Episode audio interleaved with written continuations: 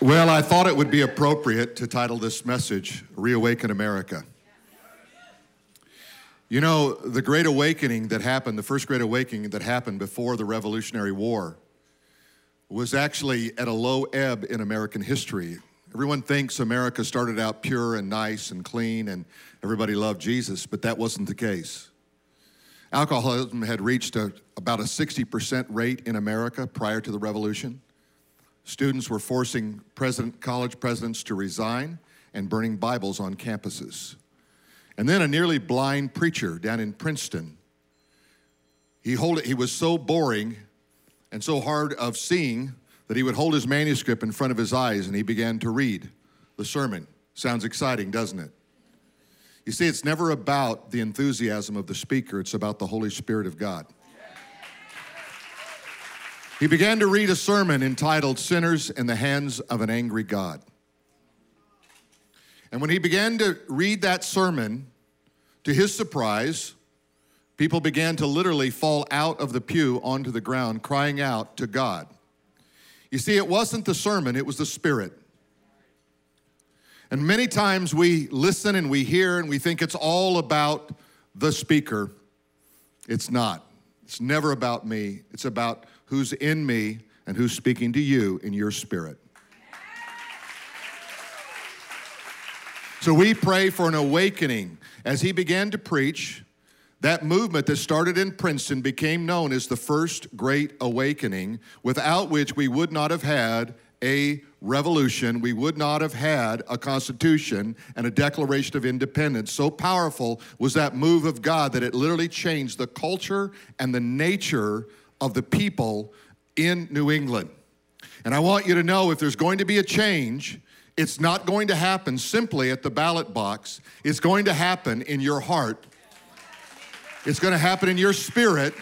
It's going to happen because you do as Clay said, I came to my senses, I was quickened alive, and the Spirit of God got my attention. I decided, as a man or a woman, I was going to be a spiritual leader and I was going to walk in faithfulness before God.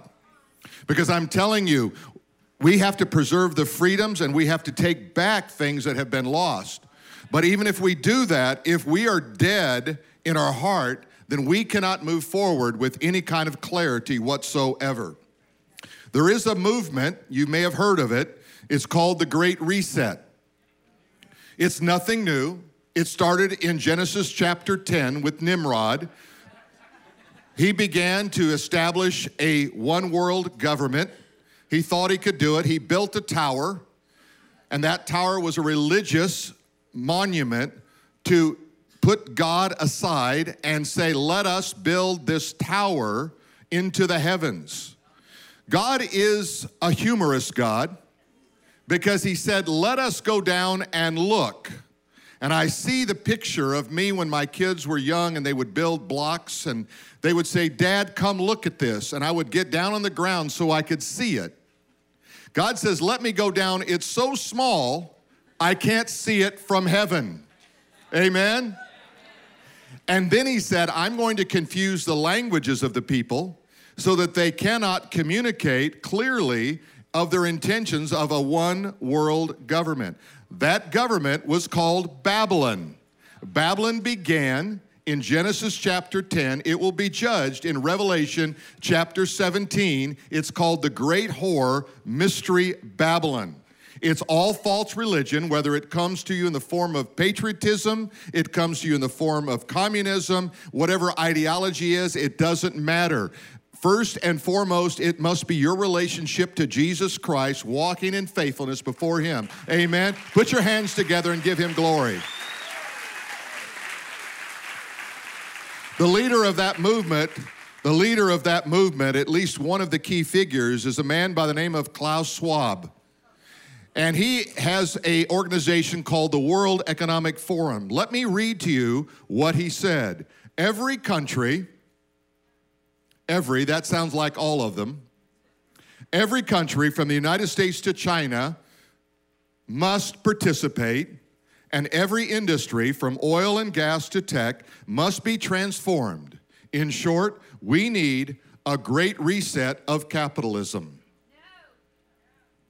Now, it's interesting that the globalist agenda is really twofold it's a one world religion and a one world government. It's taking away that which God has established. You know that God established nations. Isn't that interesting? Do you know that it says, Clay referred to Matthew 24, Matthew 24, 25 are key chapters. But do you know that not only is God going to judge individuals, He's going to judge nations?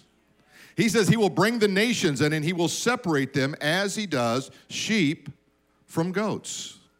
And some nations will go into the millennial kingdom and some will not. In other words, there's going to always be some kind of a national identity, even in the thousand year millennial reign of Jesus Christ on planet Earth. Isn't that interesting? And now there's an effort to do away with nationalism, to erase borders, and to say, let's just all get together and be one and walk lockstep to the leaders who think they know best. Let me say this about a one world government it is not a conspiracy theory. It is not a conspiracy theory. Its aim is a borderless world. Take away all the borders, take away all your identity, strip you of your history, strip you of your reminders of your history, whether it's a monument or anything else, and it is conformity on every level. The president just came out uh, yesterday or the day before, and he said the real problem we have in society today, the real plague, the real virus are unvaccinated people. That's the plague. That's the problem.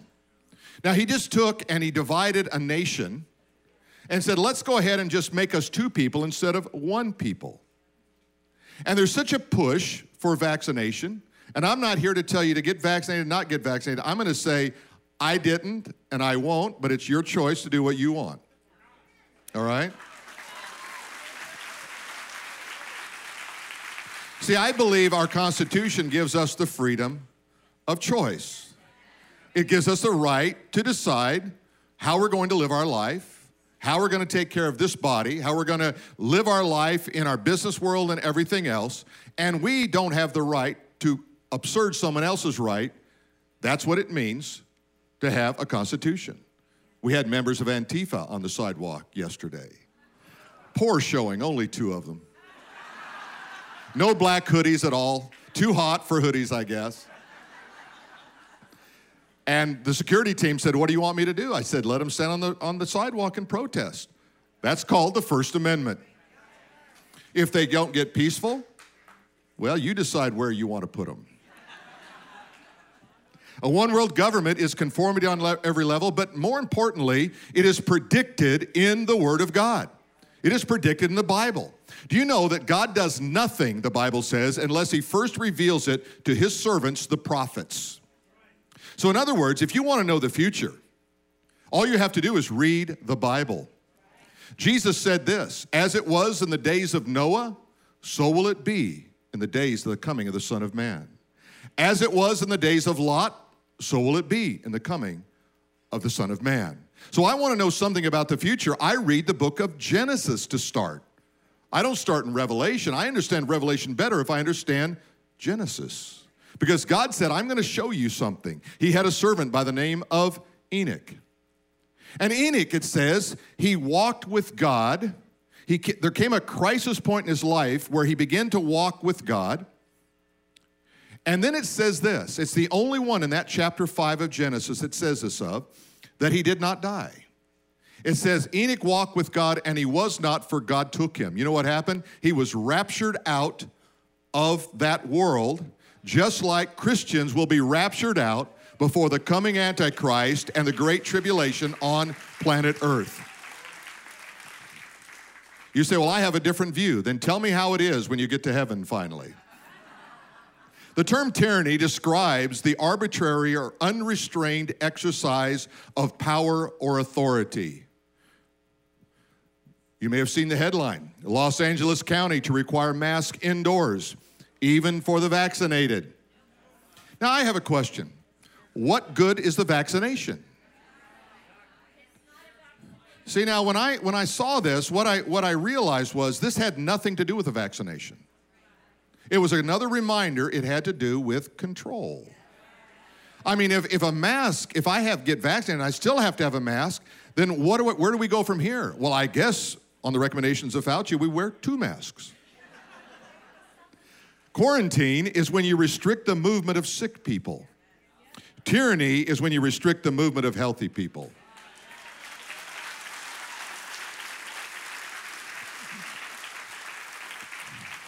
I grew up on a military base. My dad was a colonel in the army, and it was a that particular base when I was growing up was an army hospital, and uh, there were a lot of people at that time, believe it or not, that had tuberculosis, and they wore a mask, and we sat next to them and ate dinner with them, and all was good. Kind of made sense if you have tuberculosis, but not if you have a virus like the flu. America is at a watershed moment in history.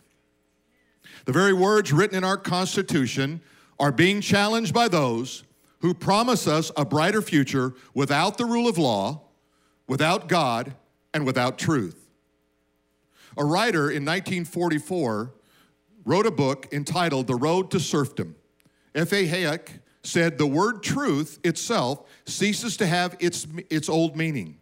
It describes no longer something to be found with the individual conscience it becomes something to be laid down by authority, something which has to be believed in the interest of unity. Now, the context, just to give you an idea, was during World War II he wrote this, but he wrote it because he saw the encroaching socialism that was taking place in Europe. And he said, This is what's going to happen. Truth will be what people tell you it is. Truth will not be truth. Well, Jesus made it really clear in John chapter 17 and verse 17. He said, Thy word is truth. God's word is truth. To reawaken America, we have to understand the times that we're living in. In Revelation chapter 13, verses six, uh, 16 through 18, listen to what it says. Now, we're going to fast forward. Those of you who do not know the book of Revelation very well, let me kind of give you an idea how it flows. The first three chapters are giving you an overview of the churches from the first century all the way until the coming of Christ. The last church will be the Laodicean church, which will be lukewarm. Now the scene shifts, chapter 4, chapter 5. It's a heavenly scene. Now John is looking from heaven downward and he's seeing what's happening. He's enjoying this, this worship before the, the, the throne of God. The Lamb of God is there. And then chapter 6 starts the tribulation period. Chapter 6 through 19 is the tribulation period in the book of Revelation. Now, when you get to chapter 13, it begins what's called, what Jesus refers to in Matthew 24 as the Great Tribulation. That's where the Antichrist issues the mark of the beast. So I'm going to take you fast forward to chapter 13, and you're going to see how this fits into the narrative we're talking about today. It says, He, that is the Antichrist, causes all, both great, small and great, rich and poor, free and slave, to receive a mark on their right hand or on their forehead, that no one may buy or sell except the one who has the mark or the name of the beast or the number of his name. Now, notice what's happening here. The, the, the, control comes that you cannot buy anything unless you have the mark. In other words, you can't buy food, you can't buy gas for your car. You cannot function unless you conform to what I'm telling you to do. And then you'll notice it says three things here. It says, except the one who has the mark, that's the first level. The next one is the name of the beast, and the third is the number of his name. I believe there will be an economic strata in woven into this mark of the beast in the days ahead. You know, if you traveled to uh, Eastern uh, Europe or Eastern Berlin during the Cold War, you would have found out there were those who were living in abject poverty, those who were living in middle class, and those who were living, that is, all the, the elites, are living very, very well. But socialism isn't supposed to work that way, is it? You see, you cannot get away from the sinfulness of man's heart. There's always a greed that exists in any ideological system. The only thing that breaks that down is the power of Jesus Christ to change and transform us and to see everyone the same. It's not about color. It's not about language. It's not about any of those things. It's about made in the image of the invisible God. We stand before Him, and when we get to heaven, we're not going to have tags on us that say Democrat or Republican. Trust me, I, I, it's true. You say, well, I don't think there will be as many Democrats there. Well, you might be surprised how many Republicans are not there.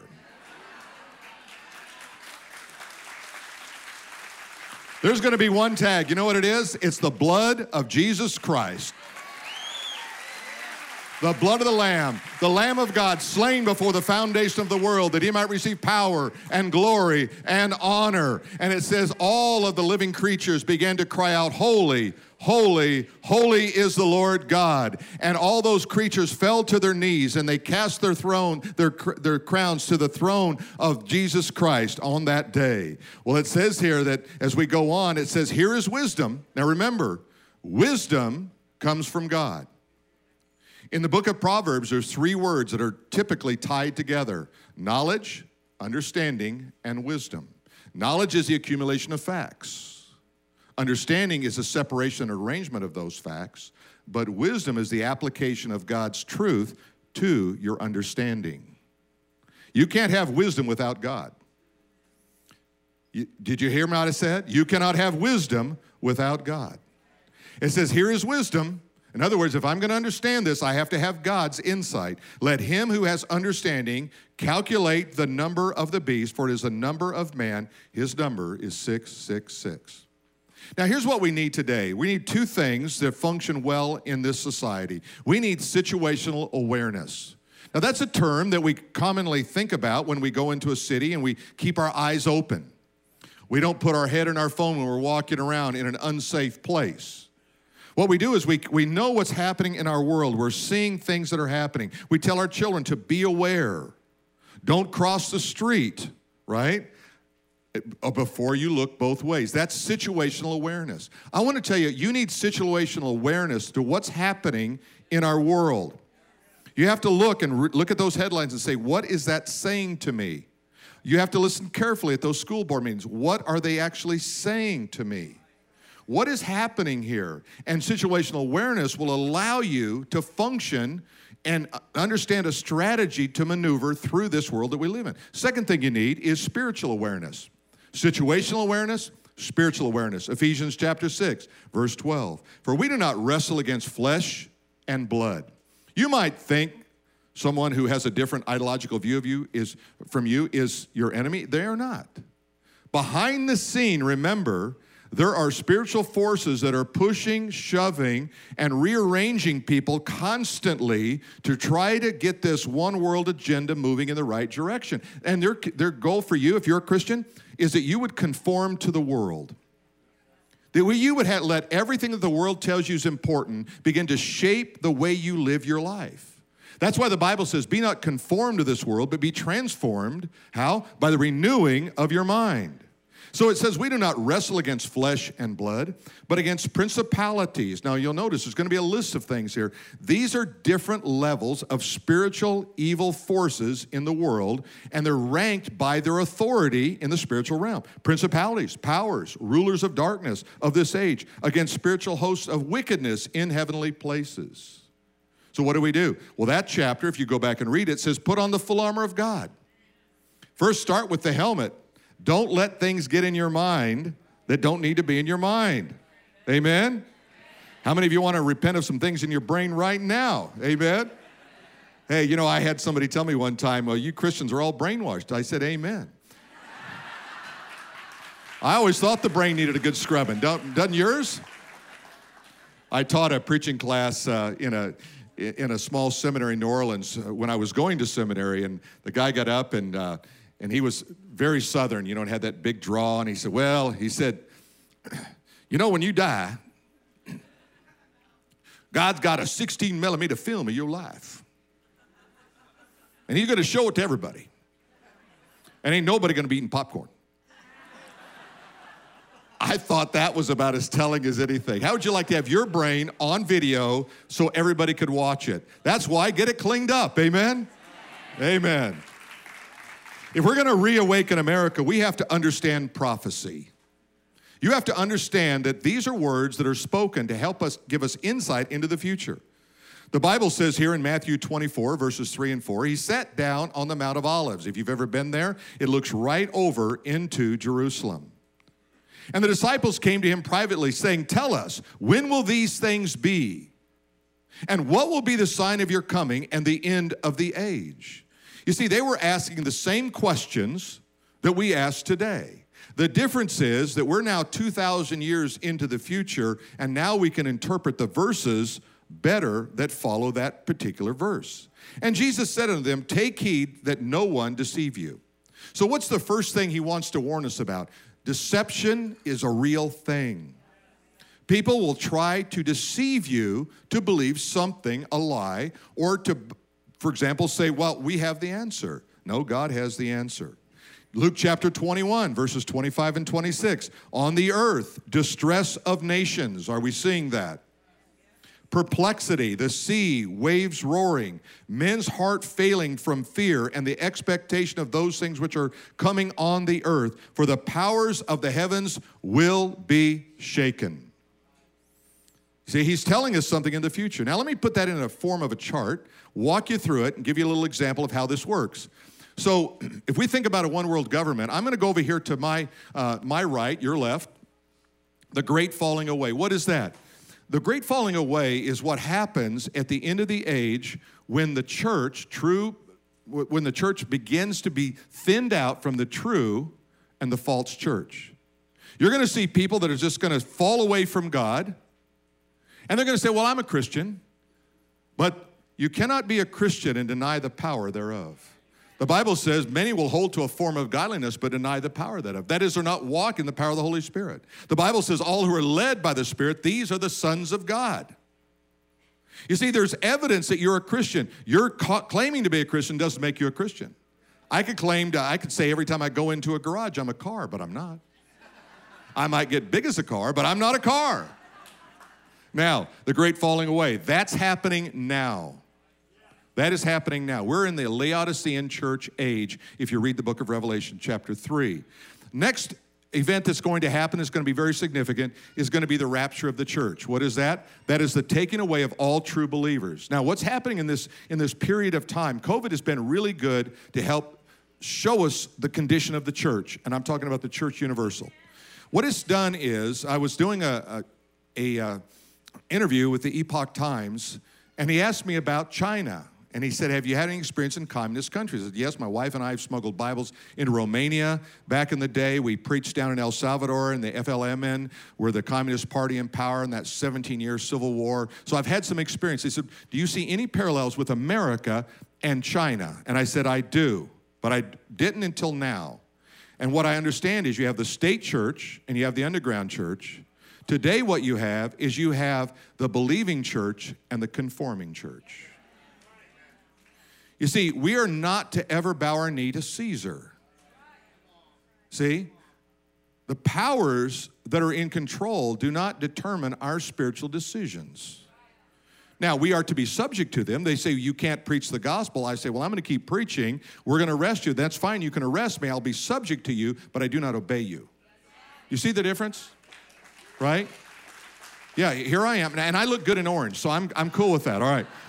Now, what happens at the rapture of the church? The, the Holy Spirit departs. He's called the restrainer. So, what happens is the Holy Spirit departs, and now you begin a period of the tribulation. And as you move to it, you notice we get to that halfway part. The great tribulation begins, Matthew 24, 21. That's where the mark of the beast is installed at that point, uh, where you have to make a decision. Those who refuse the mark in that particular period become martyrs to the faith.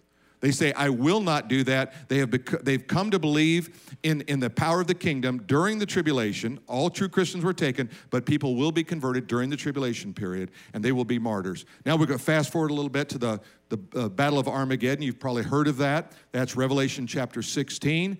Uh, the kings of the east will march, uh, and they will begin to assemble themselves, the Bible says, against the Lord. And uh, the kings of the east is China. And it says they will have a 200 million member army. Now, think about that number. It's crazy, isn't it? Let me tell you what's crazy. In 1963, Time magazine ran an article that China at that time had a standing army and militia of 200 million people. You know what's amazing about that? When John wrote this in 90 AD, there wasn't even 200 million people on planet Earth. You see how good prophecy is? And then you come to the last, the, the second coming of Jesus Christ. The Bible says the, the heaven's going to roll up like a scroll. Christ is going to come with his army. He's going to break through and he's going to establish righteousness on earth and institute a thousand year millennial reign of Christ. You know what keeps people honest? A policeman on the corner. How many of you have ever saw a police and said, I believe I'll speed up? I'll show him. No, we don't do that. You know why? Because the first rule of safe driving is a policeman on the corner. The first rule of safe spiritual driving is an awareness of where we are with the return of Christ. If you live with a moment by moment expectation, it could be today. Your life is going to be better. Your life is going to be different. You're not going to be worried about accumulating stuff and getting your rights and getting freedom and all this. Let me tell you how many rights you have. None when you go to the cross. You said, I will die of self that I might follow Jesus. If any man would be my disciple, let him take up his cross and what? Follow me. Follow me. If we're going to reawaken American, we have to understand our destiny. Daniel chapter 2 and verse 44. And in the days of those kings, the God of heaven will set up a kingdom. Can you say amen? amen. And it shall never be destroyed, nor shall the kingdom be left to another people. It shall break in pieces all the kingdoms and bring them to an end, and it shall stand forever. And amen and amen. Revelation chapter 1, verses 4 through 8. If you haven't figured it up yet, we're running toward the end of this message, and it's going to get exciting. So I want you to be excited and say amen, because this is all good news if you know the Lord. Amen. Revelation 1, it says, Grace to you and peace from him who is, who was, and who is to come, and from the seven spirits before the throne, and from Jesus Christ, the firstborn witness, the firstborn from the dead, and the ruler over all the kings of the earth. Amen. To him who loved us. Do you know God loves you? Yes, even you. He doesn't love you because you always do right. I have guys come to me all the time and go, "Man, I really messed up, and and uh, you're not going to believe this, and it's going to shock me." And I and they'll tell me something. I say, "You're an amateur." See that guy over there? I'm not pointing at you, sir. I'm just making a point. All right, but but you, know, you see that guy over there? He, he's like he's like so far advanced. You're an amateur. It's not about how much you sin. It's about forgiveness that comes by the blood of the Lamb. Amen. And when you're saved, you're not just a sinner saved by grace once you're saved. You're a son or a daughter of the living God. You're a new creature in Jesus Christ. All things are past, even the guilt. When Jesus died, he even died for your guilt. You say, I'm guilty. No, Christians don't get guilty. What they do is they get convicted so that they move in the direction of righteousness. There's a difference. Guilt's the gift that keeps on giving. But you want to be cleansed of that. Amen. Now look what it says to him who loved us, who washed us from our sins in his own blood, has made us kings and priests. Do you realize that God looks at you as a king or a priest in his kingdom? Well, I'm just a layman. No, you're not. You're a son of the living God, a daughter of the living God. You're a king or priest in the eternal kingdom of Almighty God. That is your pedigree. That is your calling. That is who you are in God. To God the Father, to him be glory and dominion forever and ever. Amen. Behold, he is coming with clouds, and every eye will see him. Imagine John writing this in 90 AD and said, Everybody's going to see him. Well, how's that going to work? We probably live in the first age where everyone could see him. He's going to live stream. Amen. He'll break in. You want to see you want to see some tech companies turned upside down. What is this? What, what is this on a white horse? What his name is the word of God. What he's coming with an army. And they're all dressed in white. And he's proclaiming victory. Quick, pull the plug. We did. It's still working. Behold, he is coming with clouds. Every eye will see him, even those who pierced him. Even those who are dead in first century are going to see his return, and all the tribes of the earth will mourn because of him. Even so, amen. I am the Alpha. I am the Alpha, the beginning, says the Lord, who is, who was and who is to come, the Almighty. Can you give him glory? Can you give him praise?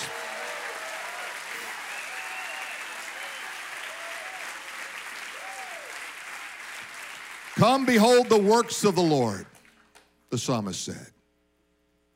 See what he has done on the earth. He reminds us to be still and know he is God. And he reminds us that if you don't give me praise, the rocks themselves will cry out, Glory unto God. Amen. Amen. You know, the most important thing you can do before you leave this moment, and what I mean is that attention span moment, is to ask yourself this question If you died today, you stood before God, and He asked you one simple question Why should I let you into my kingdom? What would you say? You see, the answer is never, I was a good person. I'm sure you are. The answer is not, I took communion. I'm sure you did. I got baptized. Well, that's great. I endured 4,000 of Pastor Phil's sermons. well, that's not enough. You see, the answer is there came a point in my life where I made a decision for Jesus Christ. I humbled myself, I looked at the cross, and I said, I am a sinner, and unless He forgives me of my sin, I will split hell wide open. So I want to ask you, Lord Jesus, to save me, to come into my heart, Lord Jesus. I want you to have that opportunity right now, right where you sit, right where you stand, whether you're inside, outside, watching on live stream. I want to ask you to pray this prayer with me. Let's just bow our heads for a moment. Dear Lord Jesus, I ask you to forgive me of my sin, to come into my heart, to give me a new heart that'll love you, walk with you. I believe you rose from the dead to give me new life. I receive that life, write my name in the Lamb's book of life. Save me, Lord Jesus. Now, while you just keep your heads bowed for a moment, if you prayed that prayer with faith, I want you to thank Him for saving your soul. It's your own words. Just thank Him right where you are. It might be as simple as simple as just saying, Thank you, Lord Jesus. I'm your child now. This is not something you have to do 20 times. You do this once with sincerity, and you have entered into the kingdom of God. Amen? Now, let me ask you keep your heads bowed a moment. If you prayed that prayer today, I want you just to raise your hands as a testimony. No one's looking around. Just raise your hands as a testimony to God. I prayed that prayer of salvation. Just lift it up high. Nothing to be embarrassed about. Jesus said, If you confess me before men, I will confess you before my Father which is in heaven. Amen. Think of that great word that Jesus, thank you so much. Put your hand down. God bless you. Can I just say happy birthday to all of you who raised your hand? This is what we call your spiritual birthday. Write it down in your Bible. Take a note in your phone. Today, July 18th, I was born again. Amen. What great news.